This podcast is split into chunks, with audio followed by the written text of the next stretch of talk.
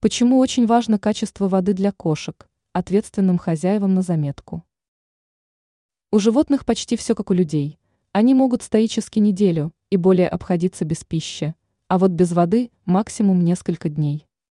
И при этом у домашних животных нет самостоятельного выбора, что пить, все зависит от хозяев.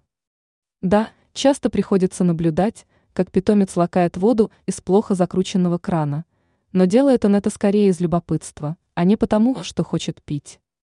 А между тем, качество водопроводной воды может быть очень специфическим, в зависимости от вариантов очистки.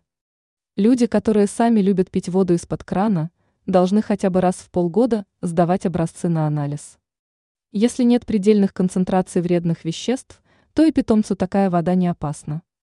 Но все равно это достаточно рискованно, фтор и хлориды в малых дозах не причиняют вреда здоровью человека, а вот для кошки это очень опасно. И есть масса противоречащих друг другу теорий. Кто-то предлагает пользоваться фильтрами, кто-то пить только кипяченую воду, есть даже специальные таблетки для очистки. Главное, не давайте питомцу пить воду из-под крана, если вы не уверены на 100%, что она безопасна.